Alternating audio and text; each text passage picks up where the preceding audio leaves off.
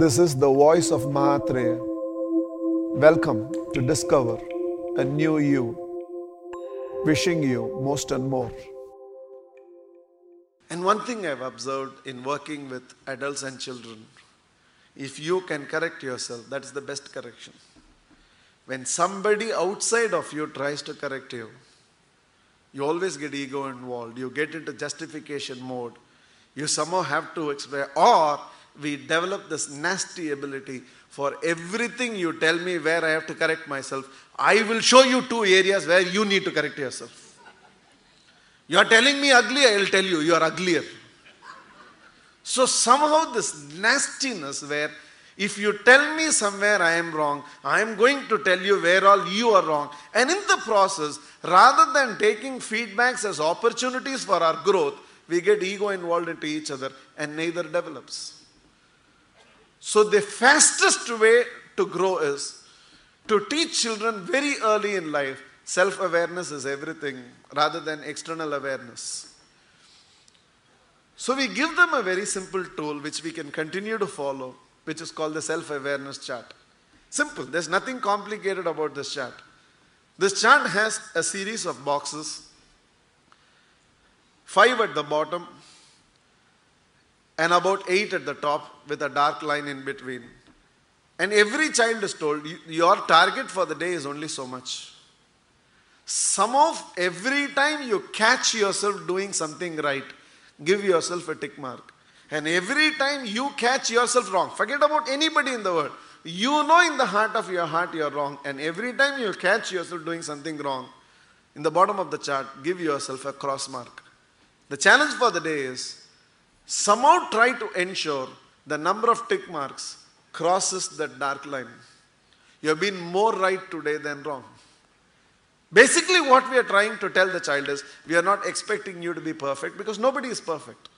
Because this dents the self image of a child a lot. Every time you expect a child to be perfect, nobody is perfect.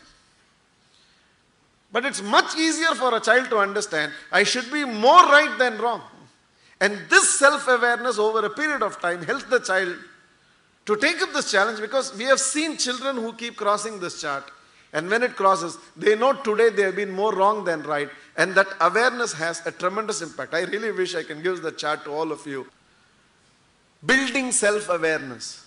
The context of this entire thing is listen what we are discussing. Science or art, when you look into it. First, science is without personal hygiene, there is tremendous amount of toxic accumulation. Bacteria and virus breeds in these spaces, which is not giving us a healthy lifestyle. So what you are eating, you're also eating a lot of microorganisms inside. Art is bringing in the discipline into your lifestyle where you perform personal hygiene at every stage of your life. Same way, just understand a place for everything, everything in its place. And if we can develop this discipline in children very early, this will become their very nature. Their idea of thinking itself in growing years will be where should I keep my books? Where should I keep my shoes? Where should I keep my car keys? And this not only helps them in being organized externally, this has a tremendous bearing on their internal memory management because what they practice outside will have its own implications inside. And as a result, the storage of information that the child learn, an organized thinker is always a better performer. And the way you develop this organized thinking internally is you first practice in the world outside, a place for everything, everything in its place. And the same thing begin to develop internally in terms of memory management. Color your diet. What we require is not cutting down of something or overeating something else, but there has to be a balance to the diet. And all these changes cannot be externally inflicted, it has to be internal. Self awareness.